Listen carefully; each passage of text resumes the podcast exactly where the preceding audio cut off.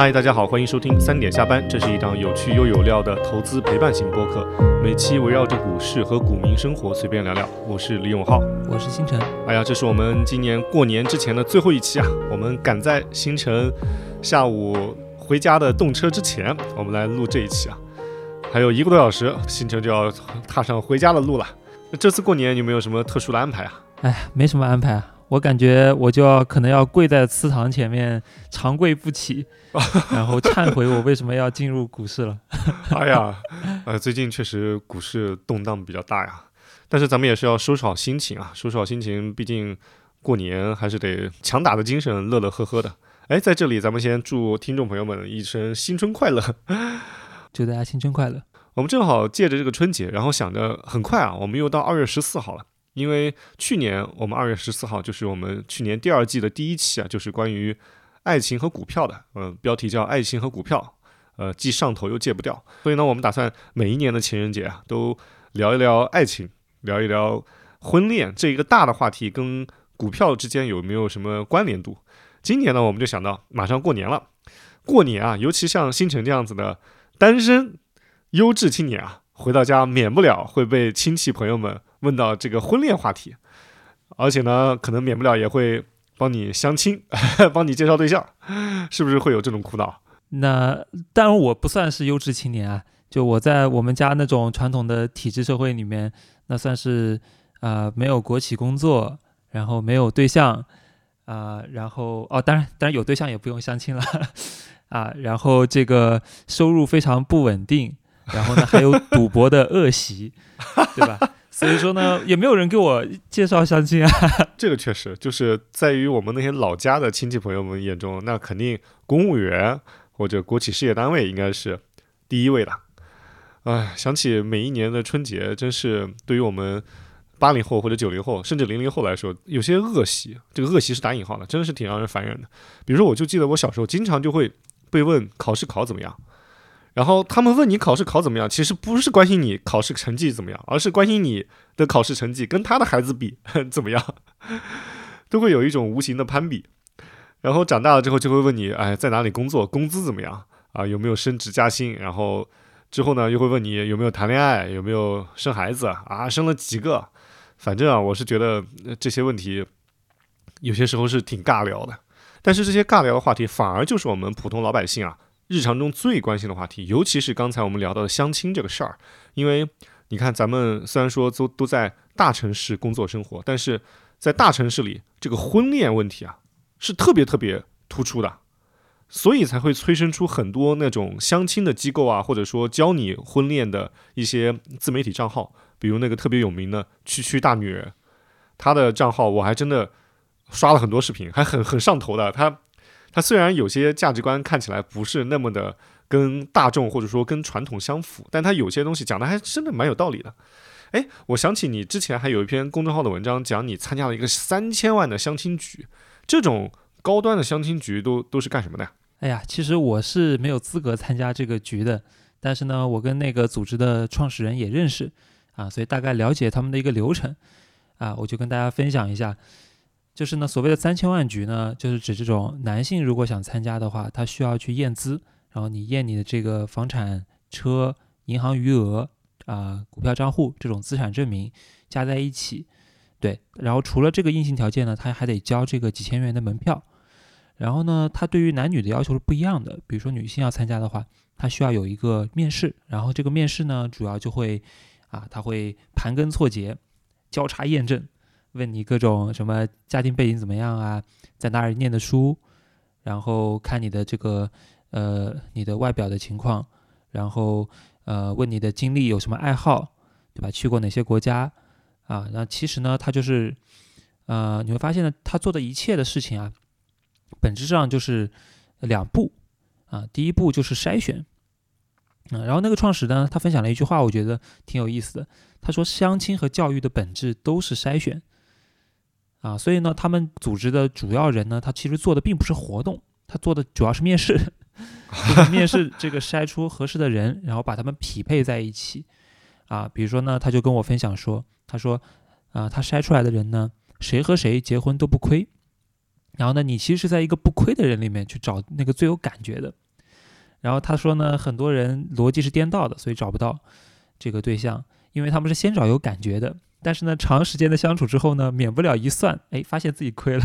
哎，这个这个相这种高端的相亲局，好像最近几年还蛮火的，尤其在大城市里。也是，我也在想，为什么是最近才兴起来的呀？以前也没听说。可能是细分领域的分层吧。因为其实对于相亲这个事儿，我以前会有一些偏见，因为我更崇尚于那种呃小说里，或者说我们从小到大看的文影视作品里那种不期而遇的爱情，那种电光火石之间，然后发展出来的。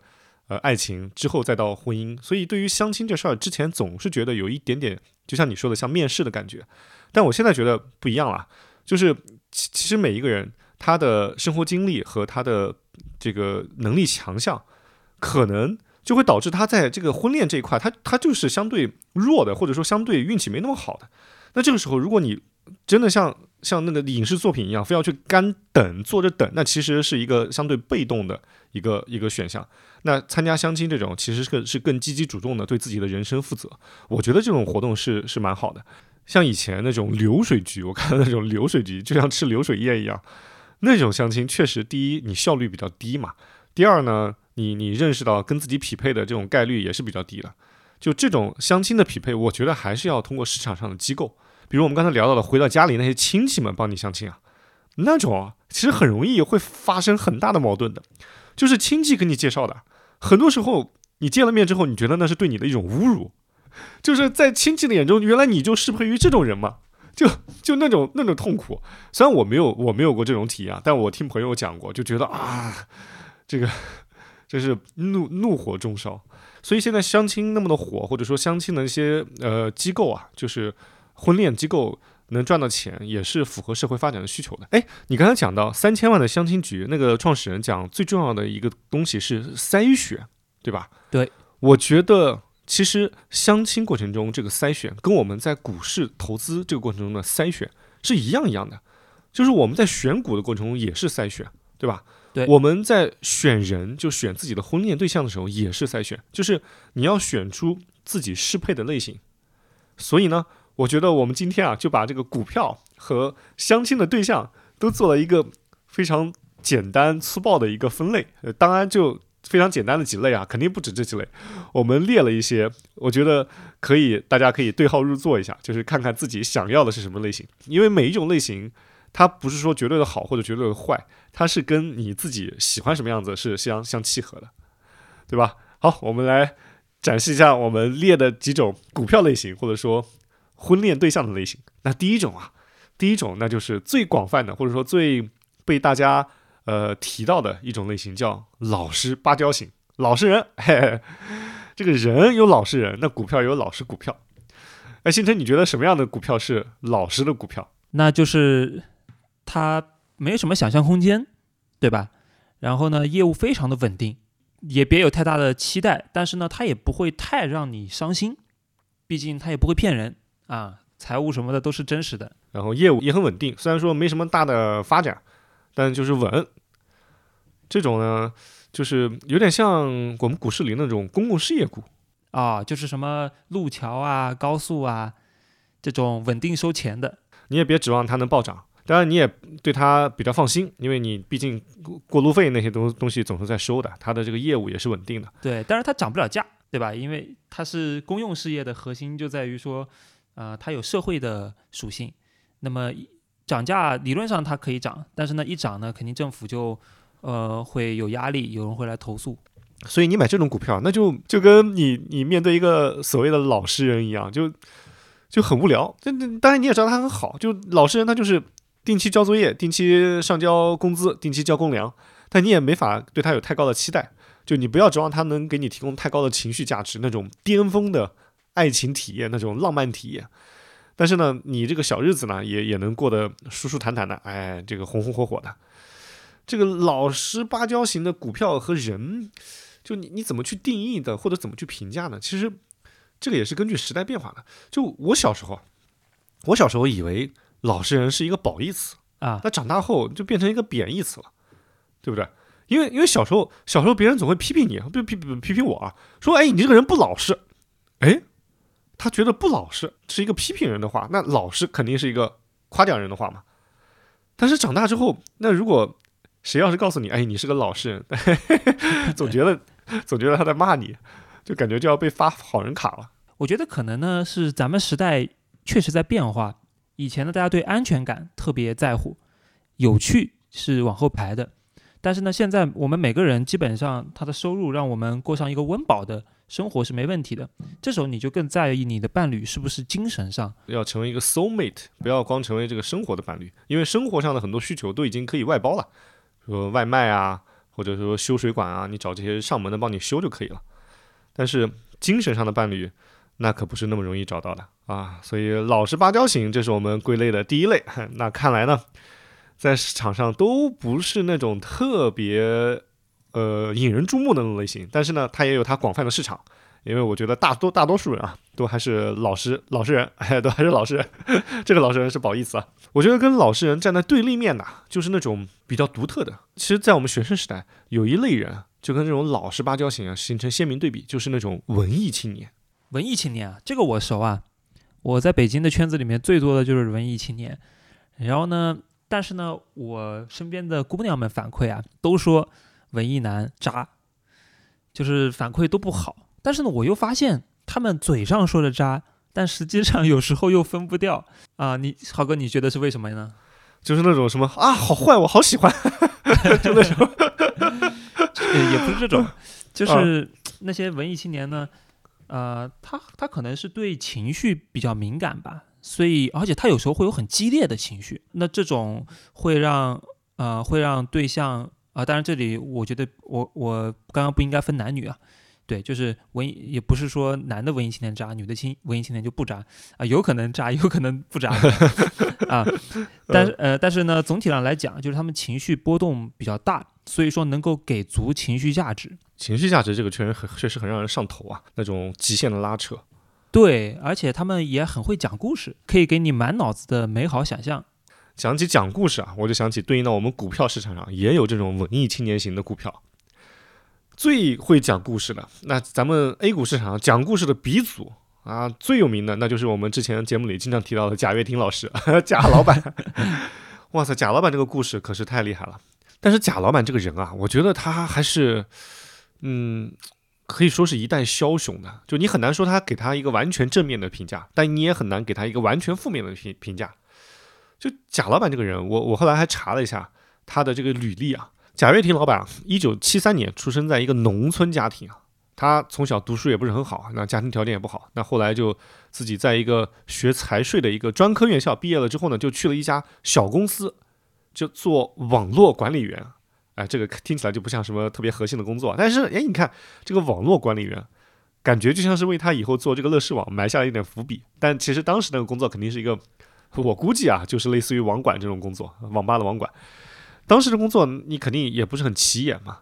然后他也比较枯燥，所以呢，他在一九九六年的时候，那时候他才二十三岁啊，你想他七三年出生，二十三岁，他就辞了这份工作。哎，这时候开始有人生的高光点了，他当时就借了二十万。自己下海创业了啊，去做一些煤炭的这个分包的业务，比如说像洗煤。哎，你想想，二十万啊，在一九九六年，二十万不是一笔，不是一笔小数目啊。对，那挺高的，在九几年是挺大的一个数目。所以你看，这个人中龙凤啊，就是这个人的某些特质，他不是在成功之后才显现显现出来了，他在不显山不漏水，或者说在在这个潜龙在渊的时候，他就已经显现出来了。他二十三岁就已经融可以融到二十万这种量级的钱了。所以他借了这个二十万之后呢，他就开始做一些这个煤炭的分包业务，像洗煤。就洗煤这个业务，可能有些听众朋友们不了解啊。洗煤是这个煤炭深加工当中的一个不可缺少的一个工序。就你煤挖上来之后，它它其实是一个相对复杂、相对混杂的一个材质。这时候你需要就就是用一些工艺啊，把这个煤给它进行一些分类，把它一些渣渍啊给它去掉，然后呢分成什么精煤啊，或者说其他的一些成分。算是一个必备的一个环节，所以他就做这个生意啊，就越做越大。后来呢，也是借着这个生意的现金流，开始什么赚钱搞什么，比如说什么印刷呀、运输啊这些东西，反正就是能做的都做。到了二零零三年的时候，他已经成为一个小有成就的小老板了。所以这个时候呢，他需要去更大的舞台。在二零零三年的时候，他就开启了一段新的人生旅程，就是去北京去北京去发展。然后，二零零四年，乐视网就成立了。哎，当时啊，乐视网成立的时候，它前前后后还有像什么土豆啊、像什么优酷啊这些视频网站都出来。但是贾老板啊，他跟那些其他的那些互联网出身的老板比较看重流量这种思维不同。贾老板从一开始啊，他就非常看重内容的这个供给，他就很注重版权。哦，所以呢，他在大家这个版权意识还没有觉醒的时候，他就大量的低价的收购了很多电影和电视的版权，还有一些体育比赛的这些转播权。所以你看，那个时候，那慢慢的内容就有了，内容有了之后，你流量不就是水到渠成的事情了吗？所以在这个时候，它就开始进入一个快速发展期。然后在这几年当中呢，还有一个东风啊，还有一个时代红利，就是当时的社会啊，就是当时整个社会和政府，还还有我们广大的人民，都是一个版权意识觉醒的一个一个时代。所以以前贾老板收购的那些内容啊，那些很便宜收购的内容，这几年就迎来了一个暴涨。那些版权可能以前一百万收过来，现在可能要一千万。所以他这个时候就通过售卖一些版权，或者说把这些版权进行一些分包。就进一步的牟利，很快呢，他的财务数据就越来越好看了。然后到二零一零年的时候，他就成为 A 股的一个上市公司了。你想，当时在 A 股啊，那些所谓的互联网型的股票其实是很少很少的，乐视网算是一当红炸子鸡了。是它很有很大的稀缺性。所以你看，故事讲到这里啊，其实都是还蛮励志的。一个农村小伙子怎么通过自己的努力和自己的胆识，一步一步开创了一个事业。所以到二零一零年开始。都还是非常非常正向的一个故事，但是到后来啊，我不知道是贾老板他是为了讲故事，还是自己冲昏了头脑，他就开始大肆的扩张自己的业务版图，先后就成立了像什么影视公司，什么就是自己拍片、自己拍电影、自己拍电视剧，还有像体育公司，然后就是购买了很多像英超呀、F 一的这些版权，当时还挖了很多那个主持人嘛，我记得那个董董哎董董建华还董董什么，一下想不起来了，当时那个。央视五套那个足球解说员就被他们挖过来嘛，还有自己开始做硬件，像什么乐视盒子啊、乐视电视啊，还有后来的乐视手机，最后甚至于想造车了。只是当时他在乐视网的时候，被他们的一些高管啊或者股东给他拦下来了，说你这个造车实在是步子迈的太大了，所以他当时就把这造车的梦想给暂时摁了下来，但是还是没有最终啊，但是最终他还是没有摁住这个梦想，后来跑到美国去造车。所以你看他这个业务版图就后来就越来越大。那一定就是后来你就就就步子太大就扯着蛋了嘛，他就后来资金链各方面就出了问题。但是在当时那几年，在他不断的扩充自己的业务版图的时候，贾老板其实是风光无限的。我现在回想起来，在他身上至少引发了两个潮流。第一个就是就是这个互联网黑化，互联网黑化，我觉得可能就是贾老板带起来的。他当时有一个很著名的词，你知道的，对吧？生态化反，对吧？对，生态化反。我当时就想，什么叫生态化反？就后来仔细查了一下，叫生态化学反应，其实就是各个生态之间产生了这个共振，然后这个客户之间怎么来共同的这个增加粘性也好，或者进行一些这个深度的挖潜。这个有点像什么呢？有点像像腾讯，你看腾讯下面有很多业务产品，它来把这个链条给它打通，或者呢，有点像像我以前的母公司像华润，那华润它下面有很多业务嘛，那有地产。有商业，有啤酒，有有有有那个超市，所以呢，他呢他现在在搞一个那种大会员体系。那一就是比如说你交的物业费，你可以抵换成某些积分，这个积分呢，你可以在万象城的商场里，比如说抵停车费，或者呢，你去欧力超市买的一些东西，你也可以进行一些这些兑换，相当于这种大会员体系。做这种东西，你必须要你的业务非常的庞杂，并且能够触类旁通才行。其实贾老板他的想法，我觉得是好的，但是。以他当时的这个业务版图想做这个事儿的话，可能还是有点太早了。所以这个生态化反这个词啊，我觉得发他当时就是步子迈太大了，但是呢，引发了互联网黑化的一个潮流。第二个他引发的潮流，我觉得就是这个 PPT 融资。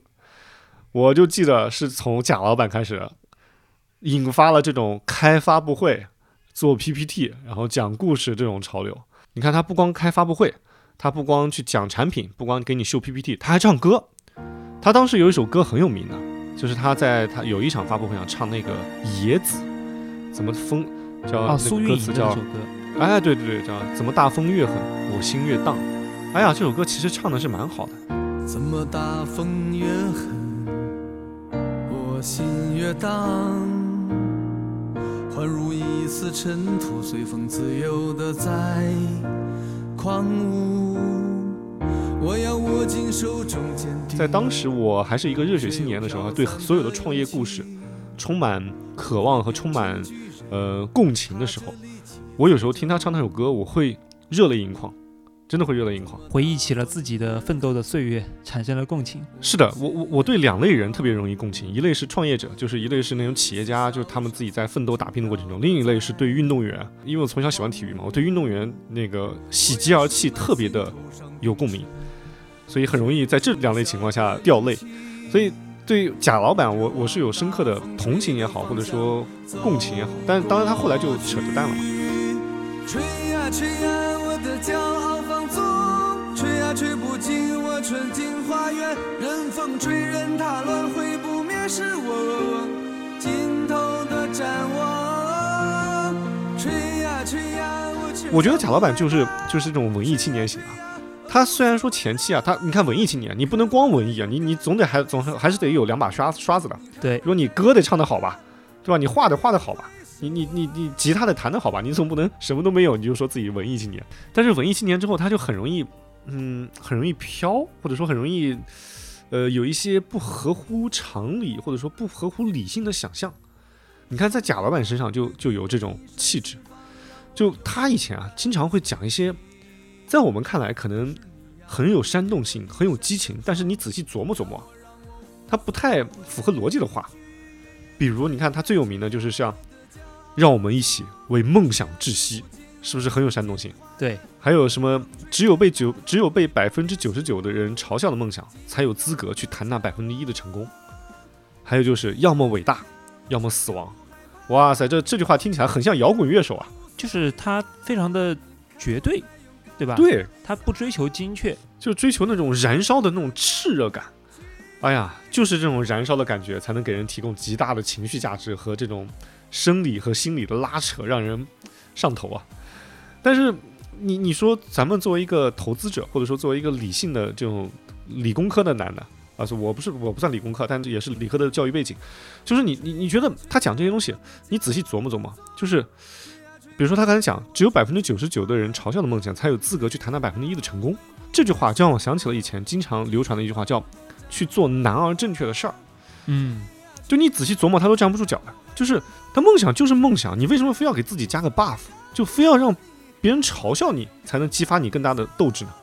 刚才讲的另外一句话就是叫追求去做难而正确的事儿，就这个难和正确仿佛是一个并列关系，就是你必须难才能正确，这个也不对。就是我们只要去追求做正确的事儿，如果难我们也做，但是如果容易它更好。就像这个梦想一样，我们只顾着追求梦想就行了。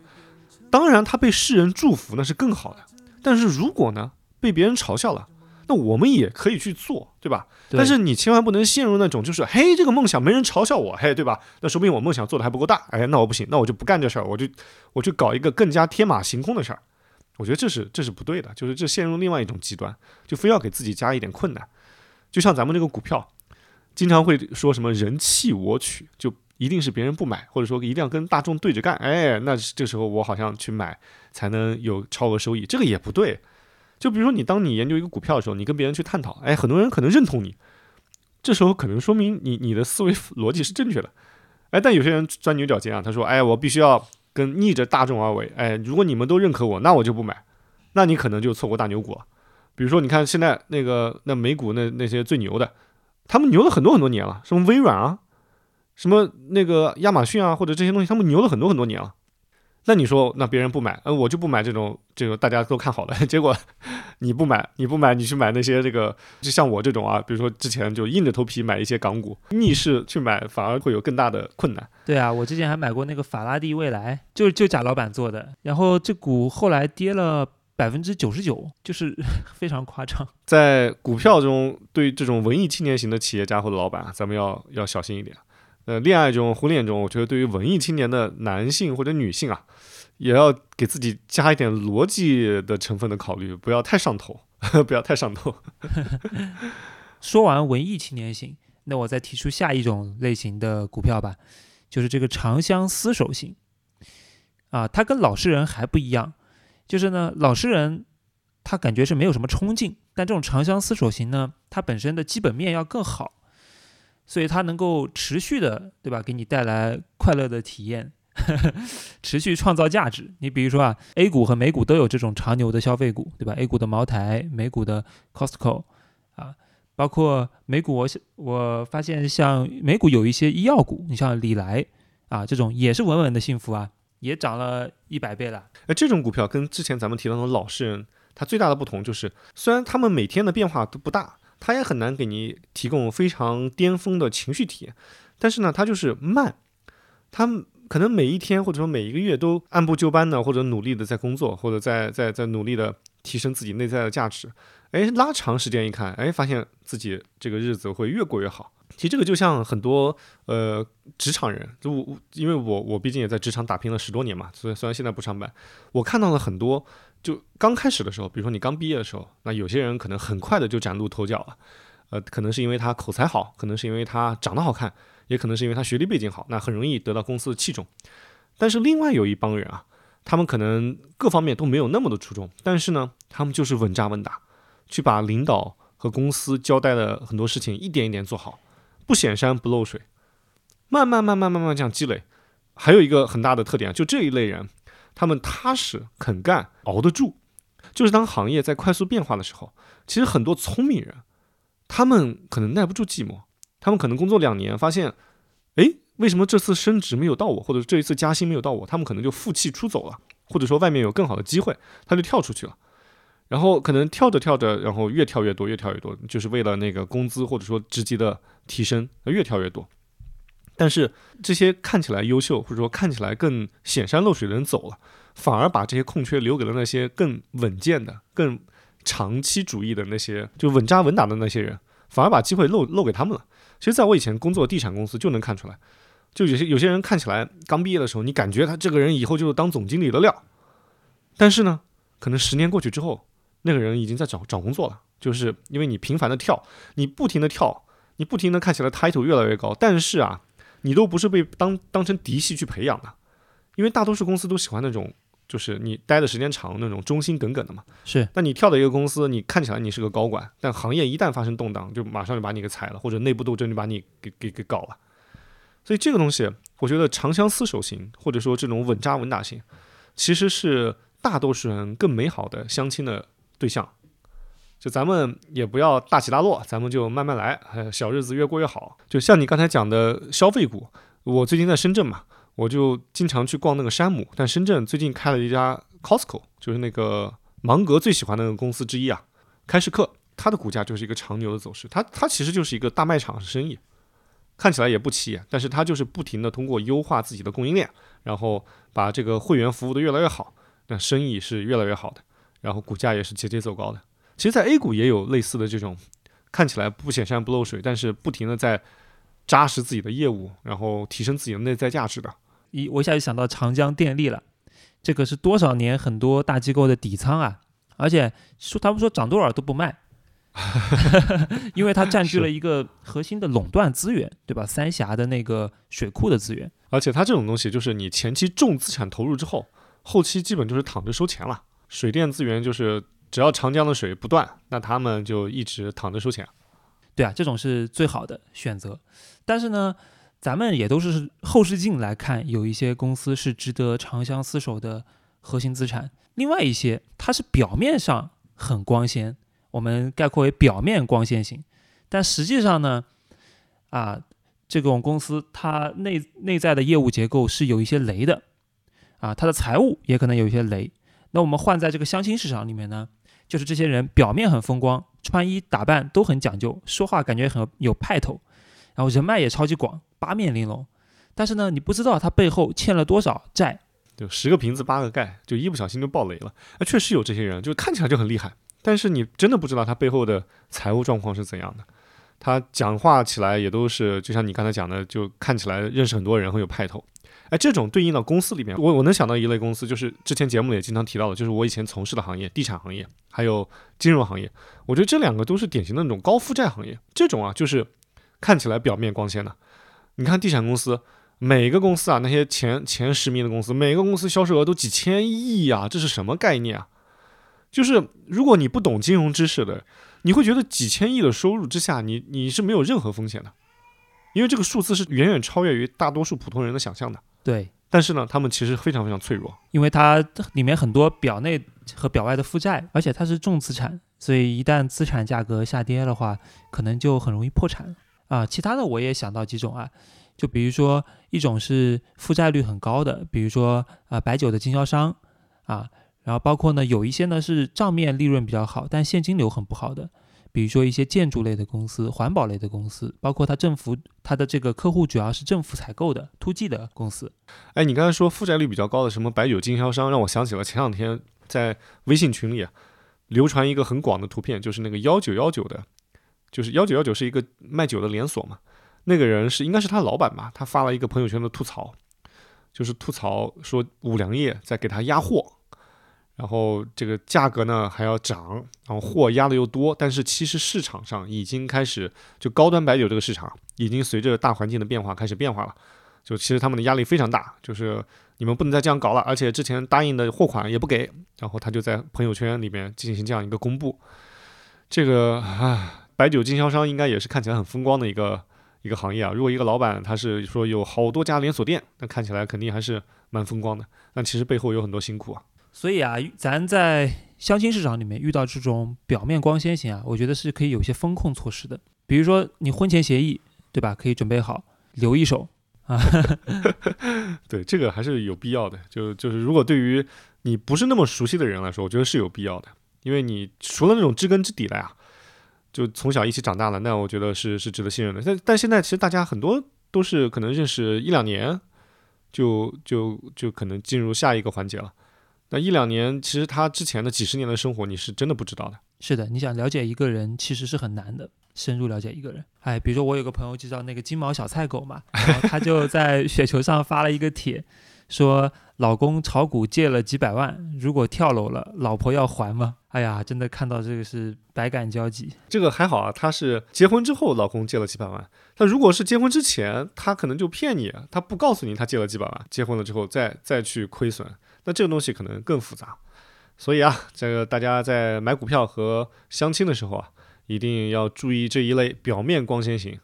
要看一看大家的内在，内在看一看各自的里子是什么样子的，不要光看面子。哎呀，除了这种表面光鲜型啊，我觉得还有一种类型在股票市场上很典型，就是那种嗯，跟老实人完全不一样的，刚好相反的，就是老实人他可能。每天没什么波动，几年下来就那个样子。但是我们等会要提的这种类型啊，它就是波动非常大，哎呀，非常刺激。我们称之为叫渣男浪子型。嘿嘿，这种型呢，它一般就是你对应到个人来说啊，对应到现实生活中来说，那可能这个人就是形象非常好，就帅，就是又帅又会撩，哎，情绪价值也给你拉满。但是呢，你也知道，你跟他在一起是没有什么结果的，但就是忍不住跟他要。这个吃饭约会啊，就因为可能体验确实很好。海王啊，对海王，这个海王型的股票，咱们在市场里有没有呢？也挺多的。我想到 A 股有一个叫那个黄河旋风，然后它每隔几年呢就要蹭一波概念，然后每每次呢还要涨好多倍。但是呢，每次炒完之后，它就开始慢慢的跌，慢慢跌，然后连续跌好几年，跌回到起点。但是下一波再炒作的时候，那很多人又是忍不住要跟进去，因为知道它肯定会翻江倒海。是啊，我知道一个身家十几个亿的大佬，然后也上一波人造钻的时候上了这个黄河旋风。哇，这种渣男浪子型，跟那个老实人一对比，就让我想起了有一个网图，那个网图好像是那个女演员叫叫牛莉，她就是。眼里噙满泪水，然后下面配一行字幕叫“跟你在一起三年，还不如跟他在一起三天快活”，就是这种渣男浪子型。那三天可能就科创板可能二十个点，那就三天就可能六七七十个点就出来了。但这种浪子渣男型，你就是很难抓住他。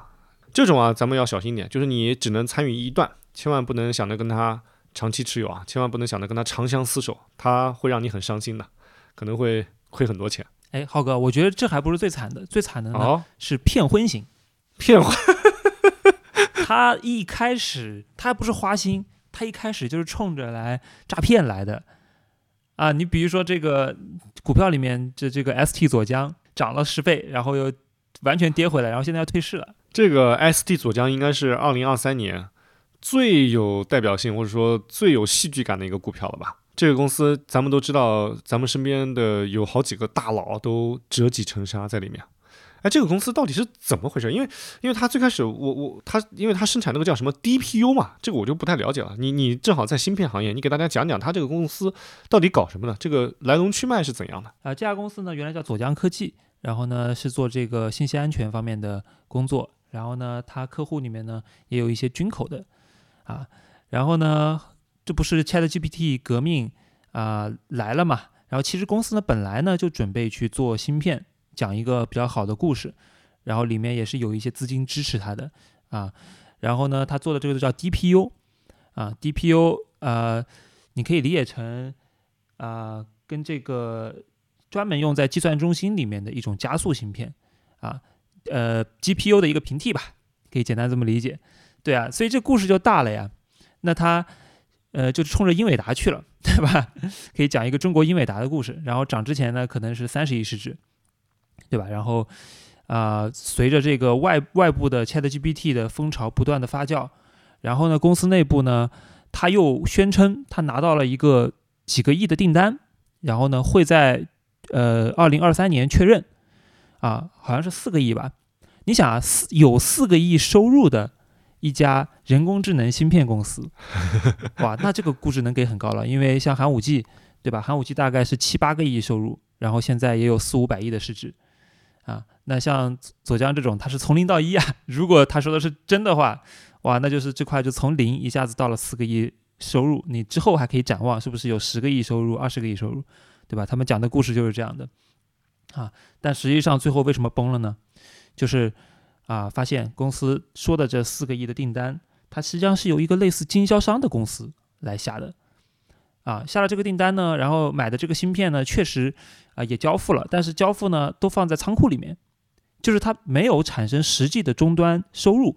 所以说呢，公司它是也想披露这个啊披露这个东西嘛，然后让这个资资方都退出，但是呢，呃交易所不让，因为交易所去核查了，然后说你这个没有产生终端收入，我怀疑你这个是有点虚的。那有点虚就涉及什么问题呢？就我们现在是有一个退市规则的，退市规则就是说，你其中一条是你的年收入低于一个亿，你就要退市。啊，那他这四个亿的订单如果没法确认的话，那就要退。所以说当时传出这个消息的时候，那就开始往下连板。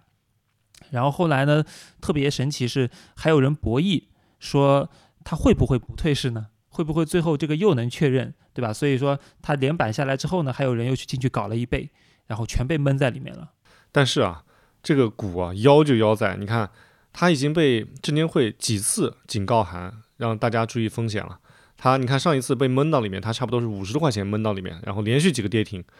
我现在打开 K 线图，它今天从跌停直接拉到了涨十五个点，这是个太妖了，哇塞！这个这个这个这个，咱们持续观察。这个哇，今天还涨了吗？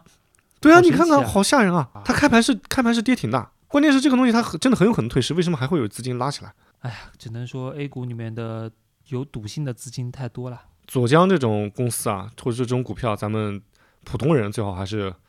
敬而远之。这个属于超级超级高手才能玩的东西。是骗婚型，尽量不要碰。别来沾边，咱们也不要去沾那个边，不管它有多么的诱惑，多么吸引人，别来沾边。哎呀，咱们就总结这几类相亲中的对象和股票的类型吧。我觉得这个还是肯定是一个呃大的粗泛的一个归类了，肯定还有很多细分的品类。但是我觉得选股和相亲其实都是有类似之处的。最重要的是，就是你首先要把它的价值点归因出来，其次呢，再看自己想要什么样的类型。就你很难说哪一种是最受欢迎的。你肯定不是说去找最受欢迎的那一种，你肯定是找最适合自己的那一种。哎，讲到最受欢迎，星辰，你觉得这几类股票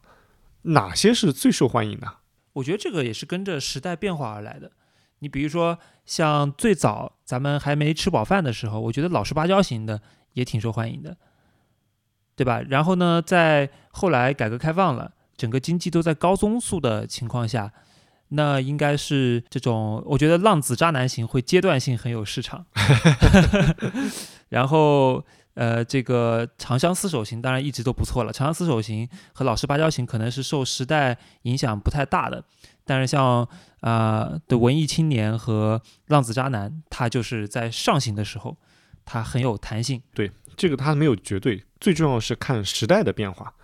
就像你看这两年，就去年和今年，尤其今年年初，在市场那么动荡的时候，那看起来那些高股息的股票是最稳健的，就反而现在都出现了一些基金抱团高股息，甚至我看有一些业绩会上，有个券商还是有个公司在在讲我们这个互联网公司或者说我们这个科技公司。它的增速是怎样？然后讲了一系列之后，最后有一个券商问他：“你们今年的股息率是多少？” 他问一个正在增长的科技公司：“你们今年的股息率是多少？”这个就有一点走火入魔了啊、但是你看这种高股息的，在前些年啊是无人问津的，谁搞这些东西啊？对吧？那时候大江大河的时代，快速发展的时代，大家都去找那种高弹性的，谁会去买这种高速公路股？那前两年买什么皖通高速、买什么山东高速的，反而赚了一波。那之前是是没有人碰这些东西了。那之前你一说你买高速公路股，那一听起来就你就是一个充满爹味的人。就正常的一个年轻人，一个充满活力的、充满向往的一个，甚至一个中年人都不会买高速公路股。那现在你要买高速公路股，别人可能就会竖起大拇指说：“哥，稳健，哎，有前瞻性。”这个时代真是变化太快了。哎，咱们今天分了那么多类啊，咱们给自己来来分个类。你觉得你自己在相亲市场或者说在婚恋市场上是一个什么样的类型？啊、我感觉自己呢，之前是一个文艺青年型，就是我大学就是一个文艺青年，看了好多电影，然后有很多梦想，也试过去创业，啊，包括我炒股也是比较容易上头的，就是对一些故事，对，但是呢，经历了最近的一些风波之后，我有点想，我可能会阶段性变成这个，呃，当然我想变成啊、这个长相厮守型，但是呢，也不一定有这个实力。所以说可能会暂时先先这个龟缩成老实巴交型吧。就最近这个市场确实它过于突兀了，我觉得真的没有人能够想到开年会是这样的一个一个一个情景，那简直是一百八十度的大掉头，而且猝不及防，不管是时间的速度还是这个强度都太快了，实在太快了。那浩哥你是什么类型呢？我曾经的目标啊，我希望自己也像你一样成为一个文艺青年型。我觉得人是越缺什么越想要什么，我就觉得我很喜欢那种文艺青年，比如说你会唱歌的啊，会弹吉他的呀，或者说会写诗、会画画的，我觉得他们很浪漫。就是但我身上毫无这方面的禀赋，所以我就你看，你就越缺什么越想什么嘛，我就想成为一个文艺青年型。我也曾经看了很多书啊，什么文学作品啊，各种东西，但是发现自己不行，就身上怎么都散发不出那种文艺的气息，就没有那种神秘感，没有那种文艺感，反而有一种那种东施效颦的这种 丑态，所以就发现身上只有铜臭味，没有文艺气息。后来对自己有充分的认识之后，我就完全放弃这个方向了。现在越来越往那种老实巴交型和这种稳扎稳打型，就是那个长相厮守型中间去过渡。就是我也希望自己不要有那么的无趣，那么的没有生活情趣，不要让自己真的成为一个老实人。实话说，我们都还是向往更有趣的那种灵魂伴侣的，我们都不想成为一个真的就是大家口中所说的那种老实人。但是呢，我也希望能够多向渣男浪子啊、文艺青年们学习一些那种对于生活的热爱和这种情绪价值的提供，让自己的小生活能够更多的丰富多彩吧，让自己的投资也能够。更多的有一些趣味性，就你你如果每天买的全是那种什么高股息啊，或者说这种国企啊那种也没意思。所以呢，我我现在是那种混杂型，既有稳健的，也有一些、呃这个浪子型的这种波动比较大的，对，让自己既能够体验稳健增长的稳稳的幸福，也能够体验出那种翻江倒海的快乐。所以你逐渐变得一个均衡配置型了。哎，反正人都是在不断的进化嘛，生活也都是在不断的进化。但是话说回来啊，我们这一期这个分类啊，主要是针对于相亲的对象。我觉得相亲跟恋爱还是不太一样的。对恋爱呢，我觉得还是要尽量纯粹。你看，咱们聊的其实挺有中年人感觉的，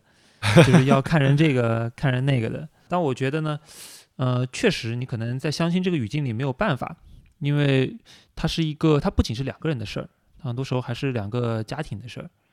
然后你要考虑很远期的事情，啊。但是呢，我自己态度是在恋爱中，我尽量这些东西我都不考虑，我就只看感觉，把我会尽量把这两件事情给分清楚。虽然从恋爱走到结婚这两件事情啊、对我来说是挺难的，但是呢，我还相信啊、是这束这束光是存在的。因为毕竟浩哥你也是这样的人嘛。我觉得一定要勇敢的去恋爱。当然，这句话也是有语境的，就是有些人啊，他确实可能已经到了就迫不得已，或者说着急的去接受婚恋的这个年纪，或者说这个环境，因为每个人不一样嘛。但是我觉得我们的听众朋友们，如果大家还年轻，尤其可能还有学生朋友们，一定要趁早的去把自己抛出去。我我这个抛出去的意思是，一定要让自己在爱情中，在那种最纯粹的感觉中，把自己抛出去，去不顾一切，至少要有一次这样的体验，我觉得我们的人生才能够完满。但这是我的观点啊，不代表每个人都都值得这样子。我我是觉得，在我年轻的时候，会蛮蛮炽热的，蛮不顾一切的去投入的。但现现在回首过来也一样，我不会因为自己曾经受到了很多伤害而感到后悔，我反而感到庆幸，因为只有在那个年纪，只有在某些时间段，你才能够有那种奋不顾身的体验。那咱们祝愿听众朋友们都能享受到一段很美好的爱情，找到最终自己最契合的对象。我觉得去年我们那期有一个结束语，我觉得特别好。这个结束语可以当成每一年我们对大家的祝福，就是勇敢去爱吧，就像不曾受过伤一样。